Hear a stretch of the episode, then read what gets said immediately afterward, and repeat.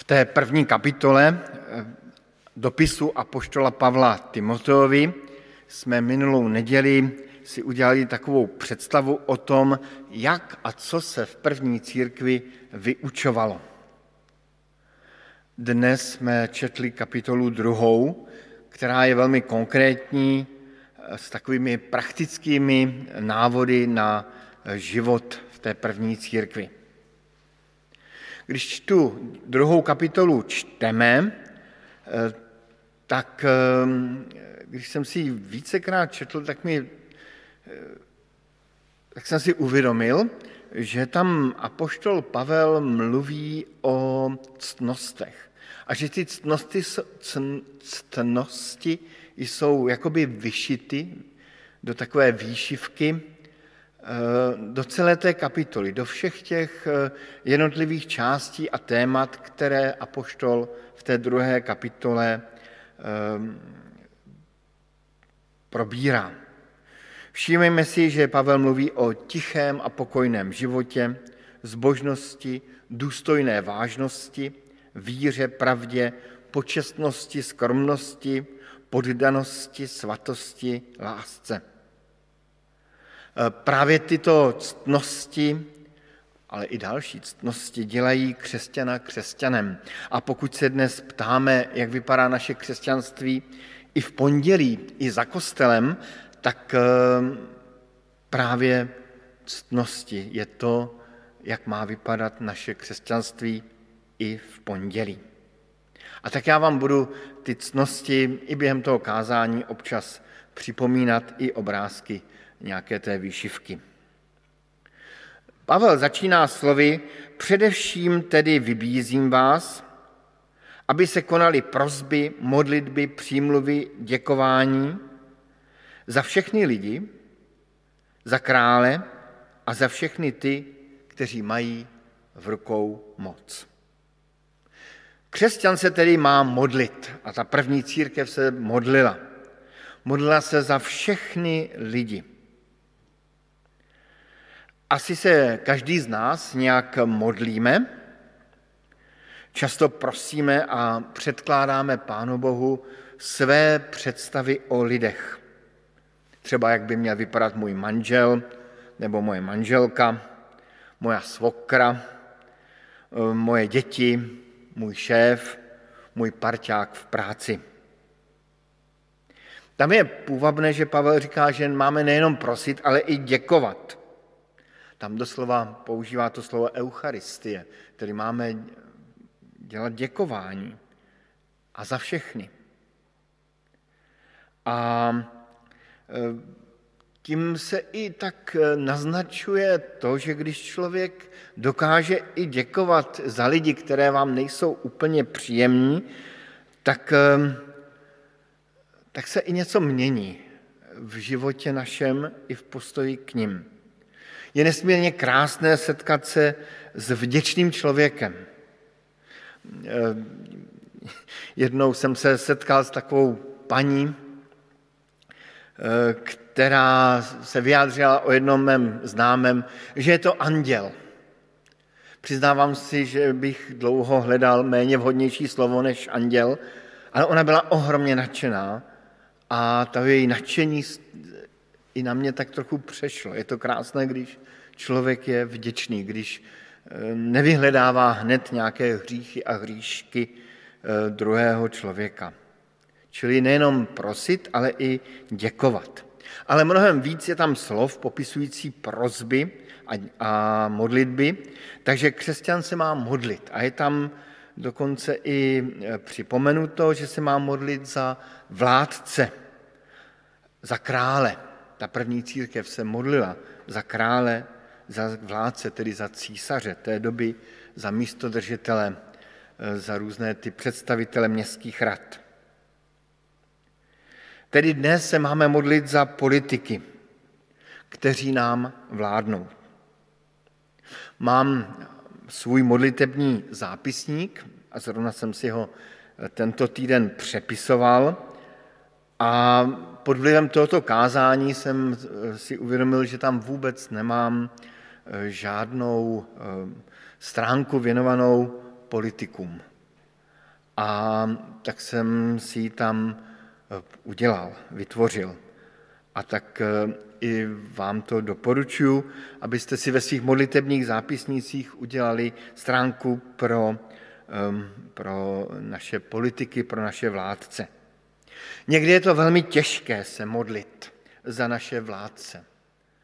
Ehm, protože jsem přišel z Čech, což jste asi všichni pochopili podle českého jazyka, tak nám vládne v Čechách eh, prezident, o kterém můžu směle říct, že je to člověk zlý a mstivý. A eh, vzpomínám si na jednu modlitební chvíli, kterou jsme měli na pastoráce kazatelů, kde jsme se všichni nějak modlili a jeden kazatel, takový ctěný, zasloužilý kazatel se modlil, modlil a potom jsem řekl, že se modlí i za naše politiky, i za... A nastala pauza v jeho modlitbě. Bylo vidět, že je pohnut a potom v tom pohnutí říká, pane Bože, ty víš, jak ho nesnáším, ale modlím se i za to našeho prezidenta Zemana. A byla to velmi silná chvíle pro mě, protože někdy je i pro nás nepříjemné se třeba modlit za naše politiky, zvláště když o nich něco víme, zvláště když víme i o světových politicích. A tak pojďme si ty eh, politiky trošku přiblížit takovou malou prezentací, kterou pro nás připravuje sestra Martina.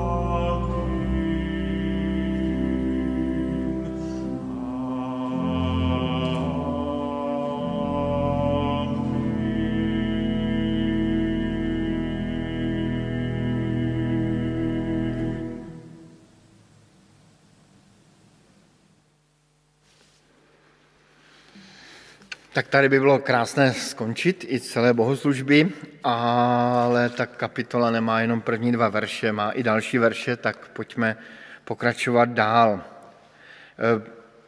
proč se máme vlastně modlit za politiky? Protože tou modlitbou vyznáváme boží vládu nad tímto světem. To, že nad všemi trůny i nad onou velkou hrou o trůny je v nebi trůn. Potom se máme modlit, protože to je dobré. Pavel to tam píše.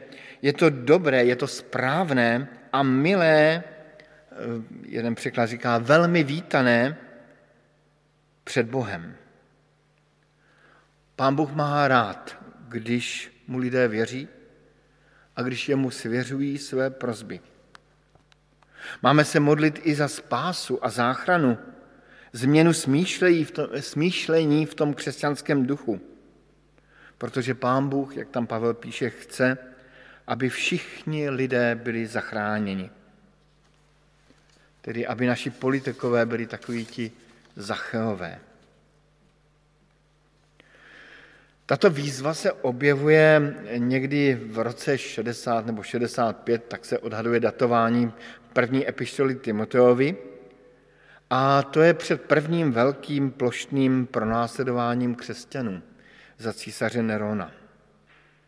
Zřejmě i v té době byl popraven apoštol Pavel a byl popraven císařem, za kterého se modlili křesťané a za kterého se modlil i on.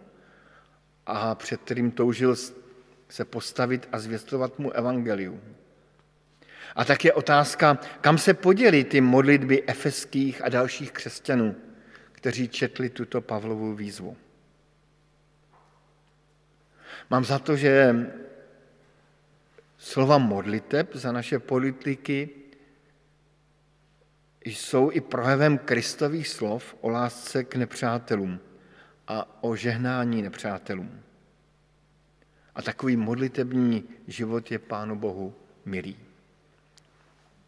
A pošel Pavel pokračuje dál a říká, že výsledkem modliteb je jakýsi životní prostor, zase onen prostor, kde můžeme užívat ty pěkné vlastnosti, jako kdybychom vyšívali ten svět kolem nás těmi pěknými vlastnostmi, abychom mohli vést, Pavel říká, tichý a pokojný život se vší zbožností a v důstojné vážnosti zase tam vyšívá takové ty pěkné vlastnosti.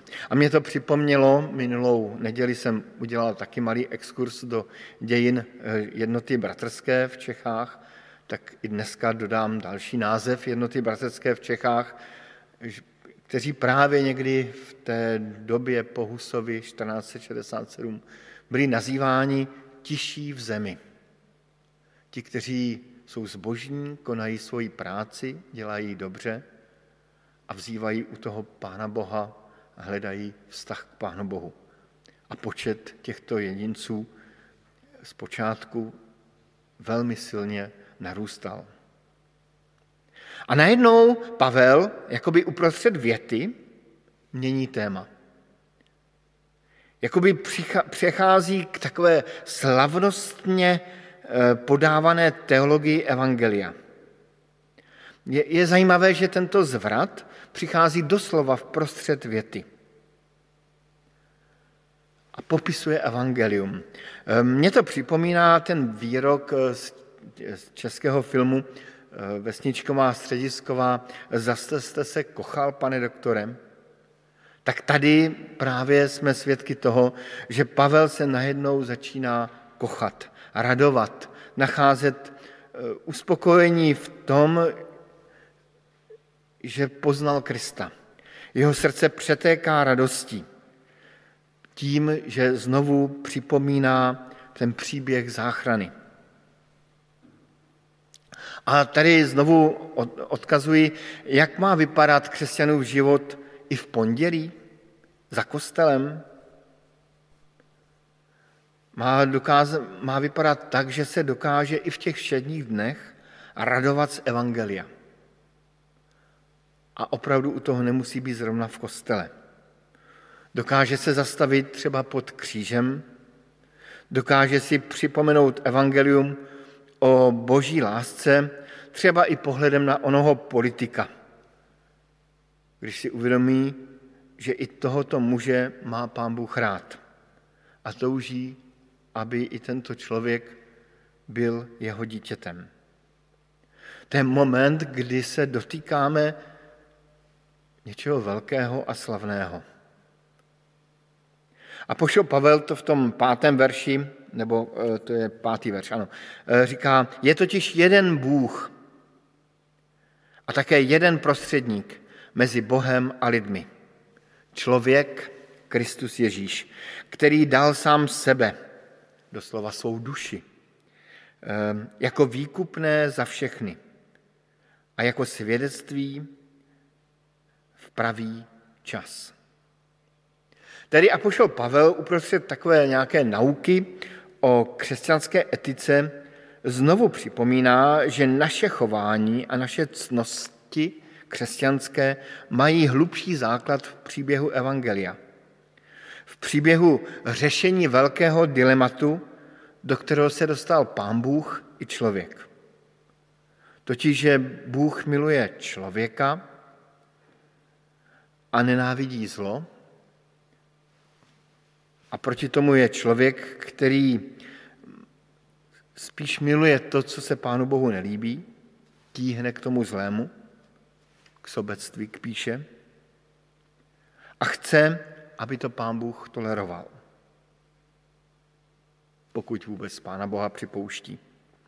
A do tohoto příběhu přichází Kristus, Boží syn i člověk, Pavel v tom našem příběhu, v tom našem verši zdůrazňuje z toho člověka, aby tím svým životem Kristus sehrál roli prostředníka, po kterém už toužil i ten Elihu v Jobově eh, knize, který jsme četli na počátku.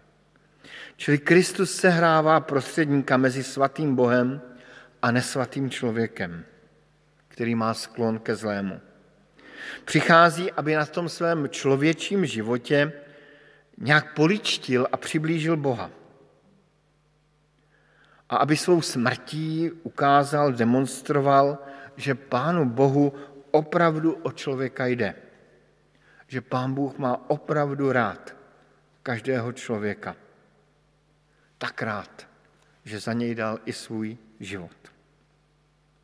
A Pavel se touto myšlenkou zjevně kochá, má ji rád a má z ní radost. A tu radost předává i ostatním, i Timoteovi, i nám. A potom se zase Pavel vrací k těm etickým tématům a začíná slovy chcem teda, chcem tedy. A začíná zase mluvit o těch cnostech a o správném životě. Jakoby onen příběh Krista souvisel i s etikou všedního dne. Jakoby ty naše cnosti zdobily, pouze, pouze zdobily ten, tu vykopující oběť Kristovu. Dávali, větší slá, dávali té Kristově oběti větší slávu a čest. No a Pavel přichází k radám mužům a ženám. Eh, od té teologie se vrací a, a říká, chci tedy, aby se muži modlili na každém místě, pozvedající ruce v čistotě, bez hněvu a sfáru. Zřejmě se tam muži při bohoslužbách nebo na staršostev, na staršostvech rádi dohadovali a hněvali. A Pavel upozorňuje, že naše modlitby mají být v čistotě. Kolikrát jsem po nějaké hádce, kolikrát jsem se po nějaké hádce styděl modlit. Bylo mi to trapné. Kolikrát jsem po nějakém setkání mužů se styděl říct, pojďme se na závěr pomodlit. Jako bych cítil na svých rukou něco nečistého, špinavého. Kolikrát je dobré a správné před modlitbou se třeba omluvit svým dětem, své manželce, přátelům, bratřím, sestrám. A troufám si tvrdit, že tato slova neplatí jenom pro muže. Že ženy se tedy mohou v klidu hádat, a, ale muži ne. Mám za to, že ta slova platí pro všechny. Na rukou mužů i žen se často usadí špína a prach. A my potřebujeme znovu a znovu odpuštění hříchu od Pána Boha. Ehm, a stále napravovat, očistovat i ty vztahy. Známe to z domácnosti, že pokud uklidíme, tak můžeme mít jistotu, že zítra budeme uklízet opět. A potom se Pavel obrací k ženám. Stejně ženy, ať, jsou, ať, se, ať se slušně, ať, ve, ať v slušném oděvu se zdobí skromností, cudností nebo cudně a střízlivě. Ne výstředními účesy, zlatem, perlami a drahými šaty, nýbrž dobrými skutky, jak se sluší na ženy, které, přizná, které se přiznávají ke zbožnosti. Všimněme si, že tam Pavel neříká, že se ženy nemají vůbec dobit a že na sebe nemají dbát a že si mají udělat vlasy na, na pěšinku. Um, mám za to, že ženám patří krása.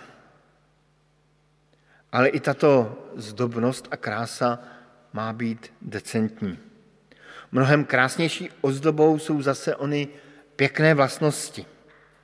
A opět jsme u těch výšivek cností.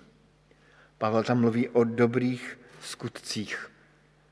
Ehm, a asi každý z nás známe ten kontrast mezi nějakou krásnou ženou, ehm, která je pro muže třeba přitažlivá, ale je nesmírně nepříjemná. A zase jsem přesvědčen, že ta slova o ženách patří zvláště dnes i o mužích. A i když se nerad vžívám do mysli eh, apoštola Pavla, který mezi námi 2000 let není, tak přesto si myslím, že i dnes by snad apoštol Pavel eh, neváhal něco napsat i mužům. Když člověk vidí, jak muži věnují množství času i peněz do svých účesů, do svých šperků, nějakých eh, speciálních hodinek. A ozdobou mužů bývá potom dokonalé auto. Papež František, který je mně velmi sympatický, jednou udělal zvláštní pastorační návštěvu ve Vatikánu, šel se podívat do podzemních garáží.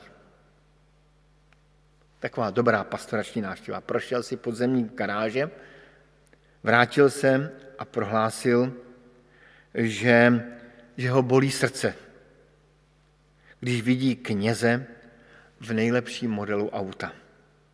A zvězval všechny kněze, kteří tam měli ten nejlepší modely, aby používali skromnější auta a ty drahá auta prodali a rozdali peníze chudým. Tedy i mužům patří dobré skutky. I muži se mají um, zdobit dobrými skutky. Ale od skromnosti a pošel Pavel pokračuje v tom tématu dál a je tam takový dovětek o ženách. Žena ať přijímá poučení maščky a s veškerou podřízeností. Učit ženě nedovoluji.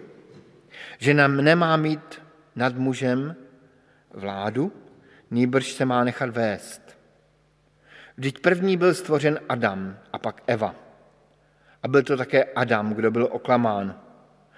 A nebyl to také Adam, kdo byl oklamán, ale žena. A e, byla oklamána a dopustila se přestoupení. Spasena bude jako matka, jestliže se trvá ve víře, lásce, svatosti a střízlivosti. Toto téma e, o ženách v církvi bylo e, probráno v církvi bratské na Slovensku velmi podrobně a bylo dokonce tématem velké konference a tak odkazuji na brožurku, kterou máte vysvěcenou e, k tomuto tématu. Sám jsem si v rámci přípravy na toto kázání pročítal. Snad se jen dovolím okomentovat oddíl, který jsme četli a který zvláště v dnešní době na nás působí ehm, až možná překvapivě, že celou Biblí se táhne eh, takový podivný protiklad. Ale to, co člověk vidí jako jakýsi protiklad nebo rozpor, možná pán Bůh jako rozpor nevidí. Možná to lidské, eh, lidský pohled je, je možná v tom eh, příliš takový ostrý a boží pohled je jiný. Ehm, čteme na začátku, že pán Bůh stvořil člověka jako muže a ženu. Doslova muženu. Tedy eh, bez rozdílu, sobě rovné. A o několik veršů dál podává Bible další zprávu o stvoření, kterou právě cituje apoštol Pavel v té epištoli Timoteovi. Vždyť první byl stvořen Adam a potom Eva. A prvorozený měl vždycky jistou míru práv. Takže tady zase Bible zdůrazňuje rozdíl mezi mužem a ženou. Podobně i v Novém zákoně dává Pavel jako zde instrukce o ženách, které mají být podřízené muži, ale zároveň píše v Galackým, není už rozdíl mezi mužem a ženou. Tady nám v epištole Timoteovi přikazuje ženě mlčet a přikazuje, aby žena neučila. A na druhou stranu jsou kolem Pavla i ženy, které vyučovali. Sám v té epištole Timoteovi pozdravuje Priscilu, která se svým mužem vyučovala. Na cestě do Jeruzaléma e, čteme, že diakon Filip měl čtyři dcery a ty čtyři dcery byly prorokyně. A dalo by se jít dál různými dalšími příklady v písmu. A zde v epištole Timoteovi, té první Timoteovi, a pošel Pavel z nějakého důvodu zdůraznil ten jeden pohled. Ale my máme toto místo vidět i v kontextu dalších, eh, dalších oddílů písma. Osobně jsem přesvědčen, že tím rozporem eh, v rovnosti mužů a žen je komunikováno, že role mužů a žen je jiná, i když v životě to někdy může být naopak. A i v Bibli najdeme eh, vícero opačných příkladů. Sám se stotožňuji s vynikajícím křesťanským psychiatrem, eh, mým oblíbencem Larry Krebem, který ve své knize Uvnitř říká, muži jsou stvořeni k tomu, aby do světa vstupovali důrazně, zajišťovali rodiny a vedli je k Bohu i k lidem a přistupovali s mocnou a obětující se láskou. Ženy jsou stvořeny k tomu, aby se vřelou a zranitelnou otevřeností dávali lidem, čím byli vybaveni. Aby ve vztazích pak dokázali nabídnout své city a obklopovat svou láskou. Tedy rovnost zůstává, role se určitým způsobem liší. Dále se nechci do tohoto tématu pro krátkost času eh, zamotávat a skončíme něčím takovým eh, zase evangelijním. Ehm, ten oddíl, který jsme četli, končí takovou zvláštní tajemnou větou, bude, že žena bude zachráněna, spasena skrze rození. Taková záhadná slova, Aniž bych vysvětloval, jak se k tomu dá různě přijít, dovoluji si zde spolu s dalšími biblisty eh, se přiklonit k výkladu, že zde Pavel odkazuje na dávné boží slovo ke zlému hadovi, ďáblovi. A to, že to právě bude, a tam je právě taková eh, silná hříčka, semeno ženy, takový protimluv, semeno ženy, tedy Pán Ježíš Kristus který byl počat bez účasti muže. A toto semeno ženy, nebo ten, kdo se zejde z této ženy, pokoří moc zla. Jakoby na konci toho oddílu apoštol Pavel vyvažoval že, že ta role ženy je stále jedinečná v tom stvoření, že pán Bůh dává i jakousi jedinečnost pro každého, jako kdyby trošku zabrzdil. A dává najevo, že s každým dalším člověkem, který se narodí ze ženy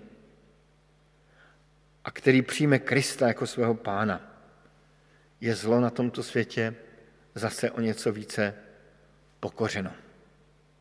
A to je i taková výzva k takovému rodičovství, ehm, fyzickému i duševnímu, duchovnímu. To je i výzva nakonec i pro otce, aby i oni se svou ženou spolupracovali na tom, aby zlo v tomto světě bylo skrze Krista pokořeno. Amen.